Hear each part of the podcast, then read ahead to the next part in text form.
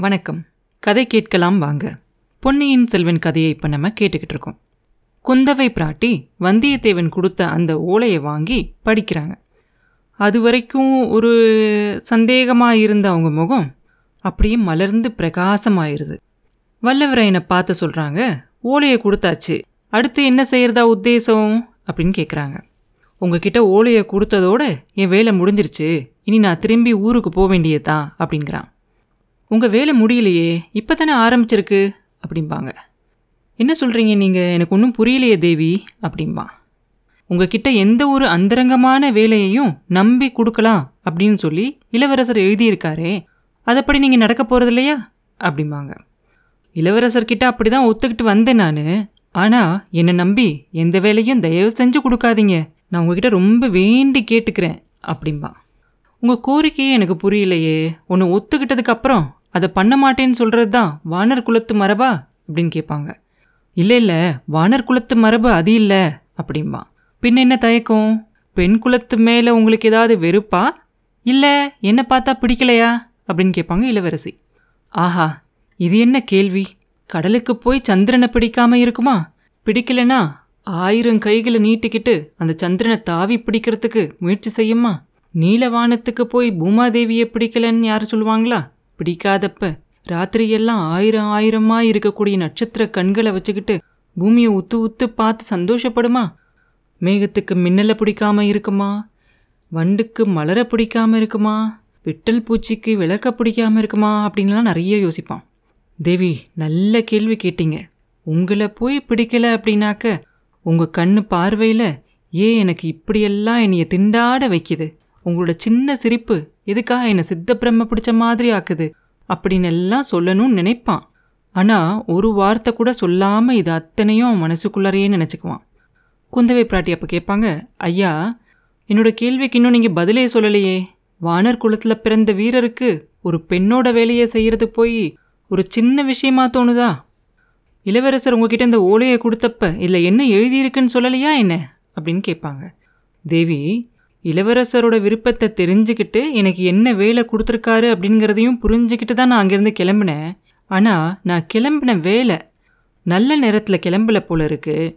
வர வழியெல்லாம் நிறைய விரோதிகளை சம்பாதிச்சுக்கிட்டு வந்திருக்கேன். என்னோட உற்ற நண்பனை கூட பகைவனை ஆக்கிக்கிட்டேன். நாலாபுரத்துலேயும் பகைவர்கள் என்னை தேடிக்கிட்டு இருக்காங்க. இந்த நிலைமையில் நீங்கள் சொல்கிற வேலையை என்னால் நிறைவேற்ற முடியுமா அப்படின்னு என்னால் எப்படி உறுதியாக உங்ககிட்ட சொல்ல முடியும்? அதனால தான் தயக்கமாக இருக்குது என்னால் உங்களோட காரியம் கெட்டு போகக்கூடாது இல்லையா அப்படின்னு சொல்லுவான் வல்லவராயன். யார் யார் அந்த பகைவர்கள் அப்படிங்கிறத என்கிட்ட சொல்லலாமா? அப்படின்னு கொஞ்சம் கவலையாக கேட்பாங்க குந்தவை. பழுவேட்டரையர்கள் என்னை நாலா பக்கமும் வேட்டையாடி தேடிக்கிட்டு இருக்காங்க. என் உயிர் நண்பனாக இருந்த கந்தன்மாறன் அவனை நான் தான் முதுகில் குத்தி கொல்ல பார்த்தேன் அப்படின்னு நினச்சிக்கிட்டு இருக்கான். ஆழ்வார்க்கடியான் அப்படிங்கிற வீர வைஷ்ணவ வேஷதாரி என்னை நான் எங்கே போனாலும் என்னை பின்னாடி தொடர்ந்து வந்துக்கிட்டே இருக்காரு. பழுவூர் இளையராணி நந்தினி தேவி என் மேலே மந்திரவாதியை ஏவி விட்டுருக்காங்க. எந்த நிமிஷத்தில் நான் யார்கிட்ட மாட்டிக்குவேனோ தெரியாது. அப்படின்னு அவன் சொல்லிக்கிட்டு இருக்கும்போதே அவன் மனசு வேறொரு விஷயத்த யோசிக்குது. வெள்ளத்துலேருந்து கரை ஏறி தப்பிச்ச அன்னைக்கு ராத்திரி மந்திரவாதியோட அவனுக்கு நடந்த அனுபவத்தை அவனுக்கு ஞாபகம் வருது. பகல்ல பிரயாணம் செஞ்சா பழுவேட்டரையரோட ஆட்கள் எல்லாம் அவனை சுற்றி தேடிக்கிட்டு இருக்காங்க அப்படின்னு சொல்லி வாழைத்தோப்புலையும் வேற ஏதாவது தோட்டத்துலேயும் மறைஞ்சிருந்து ராத்திரி நேரங்களில் அந்த நதிக்கரையோடு நடந்து போய்கிட்டு இருந்தானாம் ரொம்ப தூரம் நடந்ததுனால ரொம்ப களைப்பாக இருந்துச்சான் ராத்திரி மூன்றாம் ஜாமம் ஆனதுக்கு அப்புறமா ரொம்ப களைப்பாக இருந்ததுனால அங்கே ஒரு பாழடைஞ்ச மண்டபம் தெரிஞ்சிச்சான் ராத்திரியில். அந்த மண்டபத்துக்குள்ளே போனானா. போனால் அங்கே நிலாவோட வெளிச்சம் நல்லா தெரிஞ்சிச்சான் ஓரளவுக்கு. நிலாவோட வெளிச்சம் எங்கே தெரியலன்னு பார்த்து கொஞ்சம் இருட்டாக இருக்கிற இடத்துல போய் படுத்துக்கிட்டானா. படுத்தது தான் தெரியும் வந்தியத்தேவனுக்கு. அவ்வளோ வசதியாக இருந்துச்சான் கண்ணை சுற்றிக்கிட்டு வந்துச்சான் தூக்கம். தூங்க போகிற நேரத்தில் ஆந்தையோட சத்தம் கேட்டுச்சான் இதே மாதிரி ஆந்தையோட சத்தம் அவன் வேற எங்கேயோ கேட்டிருக்கான். நந்தினி தேவியோட லதா மண்டபத்தில் இருக்கும்போது அங்கே இதே மாதிரி ஆந்தையோட சத்தம் கேட்டுச்சு. அதை கேட்ட உடனே அவனுக்கு தூக்கி வாரி போட்டுச்சான் சரின்னு எந்திரிச்சானா? எந்திரிச்சு பார்த்தா அந்த இருட்டுக்குள்ளே ஏதோ ரெண்டு சின்ன ஒளி அவனை பார்க்குற மாதிரி அவனுக்கு தெரியுது. உடனே அங்கேருந்து எந்திரிச்சு வெளியில் ஓடிடலாம் அப்படின்னு வரான். அப்போ அந்த மண்டபத்துக்குள்ளே யாரோ வர மாதிரி தெரியுது. அது பாழடைஞ்ச மண்டபம் தானே? அங்கே உடஞ்சி விழுந்த ஒரு தூண் இருக்கும். அதுக்கு பின்னாடி போய் மறைஞ்சிக்கலாம் அப்படின்னு சொல்லி அதில் மறைஞ்சு நிற்கிறான் அந்த உள்ளே வரவன் கொஞ்சம் நிலா வெளிச்சத்தில் வந்த உடனே அது மந்திரவாதி தான் அப்படிங்கிறது வந்தியத்தேவனுக்கு நல்லா தெரிஞ்சிருது. அந்த மந்திரவாதி இன்னும் கொஞ்சம் உள்ளே நடந்து வந்த உடனே வந்தியத்தேவன் நல்லா மறைஞ்சு நின்றுக்கிறான் அவன் நம்மளை பார்க்காம மண்டபத்துக்குள்ளே போயிடுவான் அப்படின்னு நினச்சிக்கிட்டு. ஆனால் அந்த மந்திரவாதி அந்த தூணுக்கிட்ட வர வரைக்கும் பூனை மாதிரி மெதுவாக மெதுவாக நடந்து வந்து தூணு கிட்ட வந்த உடனே பயங்கரமாக சத்தம் போட்டுக்கிட்டு வேகமாக வந்து வந்தியத்தேவன் கழுத்தை பிடிச்சி நெருக்கிறான். வந்தியத்தேவனுக்கு மூச்சு அடைக்கிது கண்ணெல்லாம் பிதுங்கி வருது என்ன செய்யறதே தெரில பயங்கரமாக கழுத்தை பிடிச்சி நெருக்கிக்கிட்டு கத்துறான். எடு அந்த பனை லட்சணம் பதிச்ச அந்த மோதிரத்தை எடு இப்போ கொடுக்குறியா இல்லையா பாரு உன்னை கொண்டுடுவேன்னு சொல்லிக்கிட்டே பயங்கரமாக நெருக்கிறான் அவன் கழுத்தை. வந்தியத்தேவனும் அவனோட சக்தி எல்லாம் சேர்த்து ஒரு கையால் அந்த தூணை பிடிச்சிக்கிட்டு ஒரு காலை தூக்கி எட்டி ஒரு உத விடுறான் அந்த மந்திரவாதியை. அப்படியே அவன் கத்திக்கிட்டே போய் கீழே விழுகிறான் அந்த மந்திரவாதி. அவன் விழுந்த அதே நிமிஷத்தில் அது பாழடைஞ்ச மண்டபமாக இருந்ததுனால வந்தியத்தேவன் பிடிச்சிருந்தான் இல்லையா அந்த தூணு அதுவும் சரிஞ்சு விழுகுது. மேலே இருந்த கூரையும் சரசர சரசரன்னு சரிஞ்சு கீழே விழுகுது. அந்த சமயத்தில் ஒரு வவ்வால் அங்கிருந்து பறந்து வெளியே போகுது. அதை தொடர்ந்து வந்தியத்தேவனும் அங்கிருந்து பின்னாடி ஓடி வெளியே வந்துடுவான் வெளியே வந்து ரொம்ப தூரத்துக்கு ஓடுவான். யாரும் அவனை பின்னாடி தொடர்ந்து வரல அப்படின்னு தெரியிற வரைக்கும் ஓடி போய் அதுக்கப்புறம் தான் நிற்பான் இப்போ கூட அதெல்லாம் நினச்சா வந்தியத்தேவனுக்கு முதல் நாள் என்னெல்லாம் நடந்துச்சு அப்படின்னு நினச்சா அவன் உடம்பெல்லாம் நடுங்குது.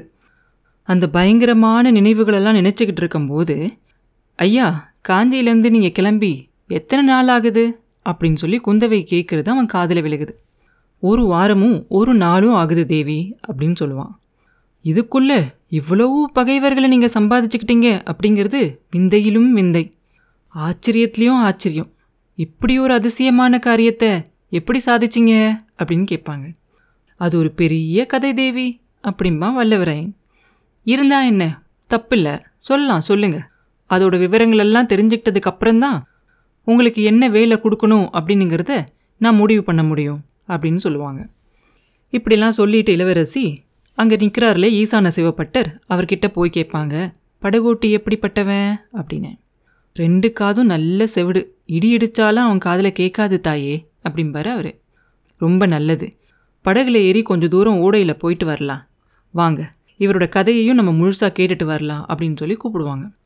வந்தியத்தேவனுக்கு ரொம்ப சந்தோஷமாயிரும். ஆஹா யாருக்குமே கிடைக்காத பாக்கியம் நமக்கு கிடைக்க போகுது. சோழ குளத்து விளக்கோட படகுல போகிறது யாருக்காவது கிடைக்குமா? கிடைக்காத பாக்கியம் நமக்கு கிடைக்குது. சீக்கிரத்தில் கதை சொல்லிடாத வந்தியத்தேவா முடிஞ்ச அளவுக்கு இழுத்து இழுத்து எவ்வளோ பெருசாக சொல்ல முடியுமோ அவ்வளோ தூரத்துக்கு இழுத்து சொல்லு அப்படின்னு நினச்சிக்கிட்டே போகிறான் படகுல ஏறி போன உடனே கடம்பூர் சம்புவரையர் மாளிகையில் நடந்ததுலேருந்து ஒன்று ஒன்றையாக சொல்லிக்கிட்டு வரான். அவன் மெதுவாக சொல்லணும் இழுத்து சொல்லணும்னு நினைக்கிறான். ஆனால் குந்தவை தேவிக்கு அவன் ஒன்று ஒன்று சொல்ல சொல்ல ஆர்வம் அதிகமாகி மேலே என்னாச்சு? அப்புறம் என்னாச்சு? அப்படின்னு கேட்டுக்கிட்டே வருவாங்க. அவன் நினச்ச மாதிரி அவன் இழுத்து இழுத்து சொன்னாலும் கூட ஒரு கதை அப்படின்னா அதுக்கு ஒரு முடிவு இருக்கும் இல்லையா? அதனால் அவன் சொல்ல ஆரம்பித்ததையும் ஒரு முடிவு வரும். முடிவு வரத்துக்குள்ளே மறுபடியும் படகு எங்கேருந்து கிளம்புனாங்களோ அங்கேயே வந்து சேர்ந்துடும் படகுலேருந்து அவங்கெல்லாம் கீழே இறங்கி அரண்மனையிட்ட வரும்போது மறுபடியும் குறுவை கூத்து சத்தம் கேட்கும். இன்னும் அவங்களோட தோழிகள் எல்லாம் அந்த பாட்டெல்லாம் பாடிக்கிட்டு இருக்காங்க சிலப்பதிகாரத்துலேருந்து தான் ஒரு பாட்டை பாடிக்கிட்டு இருப்பாங்க அப்போ அவங்க வந்து கம்சனை பற்றி பாடி முடிப்பாங்க அவங்க பாட்டில். அதை கேட்ட உடனே வல்லவராயன் சொல்லுவான் கம்சன் வேணா வஞ்சகனாக இருக்கலாம் ஆனால் நேத்திக்கு எனக்கு ரொம்ப பெரிய உதவி செஞ்சாரு அப்படின்னு சொல்லுவான். அது என்ன? கம்சன் உங்களுக்கு என்ன உதவி செஞ்சாரு? அப்படின்னு இளைய பிராட்டி கேட்க நான் இந்த நகரத்துக்குள்ளே வரத்துக்கு கம்சன் தான் எனக்கு உதவி செஞ்சார் அப்படின்னு வந்தியத்தேவன் சொல்லுவான். அதுக்கப்புறம் அந்த உதவி எப்படி கிடச்சிச்சு அப்படிங்கிறத பற்றியும் சொல்லுவான். அவன் பழையாறைக்கு வந்து சேரும்போதே அவனுக்கு தெரியும் பழுவேட்டரையரோட ஆட்கள் அவனுக்கு முன்னாடியே இங்கே வந்திருப்பாங்க அப்படின்னு. ஒருவேளை அவனை உள்ளே போக விடாமல் நிறுத்திட்டா என்ன செய்யறது? எப்படி உள்ளே போகலாம் அப்படின்னு அவன் யோசிச்சுக்கிட்டு இருக்கும்போது அரிசில் ஆற்றங்கரை பக்கத்தில் ஒரு நாடக கோஷ்டி நின்னாங்களாம். அந்த நாடக கோஷ்டியில் கிருஷ்ணன் பலராமன் கம்சன் எல்லாரும் இருந்தாங்களாம். அவங்கெல்லாம் பேசிக்கிட்டு இருக்கும்போது வந்தியத்தேவன் வந்து அதில் ஒன்று கவனிச்சானா கம்சன் வேஷம் போட்டிருக்கவன் மட்டும் முகத்தில் ஒரு மர பொம்மையை வச்சு அவனோட நெஜ பொம் அவனோட நெஜ முகத்தை மறைச்சிருந்தானா உடனே அவனுக்கு ஒரு யோசனை வந்துச்சான் அந்த நாடக கோஷ்டிக்கிட்ட போய் சொன்னானா கம்சன் வேஷம் போட்டவனுக்கு மட்டும் ஆட்டத்திறமையே பத்தாது அப்படின்னு சொன்னானா உடனே அந்த கம்சன் வேஷம் போட்டிருக்கான் இல்லையா அவனுக்கு ரொம்ப கோவம் வந்துருமா அவன் கூட சண்டை வந்துடும் சண்டை வந்துச்சுன்னா லேஸில் விடுறவரா வந்தியத்தேவன்? விடுவாரா சண்டையே? உன்னை விட நான் ரொம்ப நல்லா ஆடுவேன். பார்க்குறியா அப்படின்னு சொல்லி அவன்கிட்ட இருந்து அந்த முகத்தை பிடுங்கி இவன் பயங்கரமாக ஆடி காட்டினானா. வந்தியத்தேவன் ஆடினோன்னு அங்கே இருக்கவங்க எல்லாருமே நிஜமாவே நீதான்ப்பா ரொம்ப நல்லா ஆடுற அப்படின்னு சொன்ன உடனே கம்சன் வேஷம் போட்டவனுக்கு ரொம்ப கோவம் வந்து அங்கேருந்து போயிடுவானா அவனையும் கூட்டிகிட்டு போய் ஆடிக்கோங்க அப்படின்னு சொல்லி போயிடுவானாம் அந்த நாடக கோஷ்டிக்கு ஒரே வருத்தமாயிருமா. அப்போ வந்தியத்தேவன் நானே உங்களோட வரேன். அவன் போனால் போகட்டும் நானே உங்களோட வந்து ஆடுறேன் அப்படின்னு சொல்லி அவங்களோட ஒத்துக்கிட்டு நகரத்துக்குள்ளே வந்தானாம். வந்து வீதியில் இருக்க ஆர்ப்பாட்டங்கள் எல்லாம் முடிஞ்சதுக்கு அப்புறமா ஆதித்த கரிகாலர் சொன்ன மாதிரி வடமேற்றலி ஆலயத்துக்கு போய் ஈசான சிவப்பட்டரை பார்த்து பேசினானா அவரும் அந்த கோயிலை சுற்றி இருக்கிற அந்த சமணருடைய மலை குகைகளில் இவனை தங்க வச்சு இளவரசி குந்தவை பிராட்டிக்கிட்ட இந்த ஓடை மூலமாக கூட்டிக்கிட்டு வந்து பேச விட்டாராம். இந்த விவரங்கள் எல்லாத்தையும் கேட்டு முடிச்ச உடனே இளவரசி வந்தியத்தேவனை அப்படியே வியப்பா பார்ப்பாங்களாம் பார்த்துட்டு சொல்லுவாங்களா? வெற்றி தெய்வமான அந்த கொற்றவே இந்த சோழ குலத்து மேலே ரொம்ப பிரியம் வச்சிருக்கான்னு நினைக்கிறேன். அதனால தான் இந்த மாதிரியான ஒரு இக்கட்டான நிலைமையில உங்களை எனக்கு உதவி செய்கிறதுக்காக அனுப்பி வச்சிருக்கா அப்படின்னு சொல்லுவாங்க.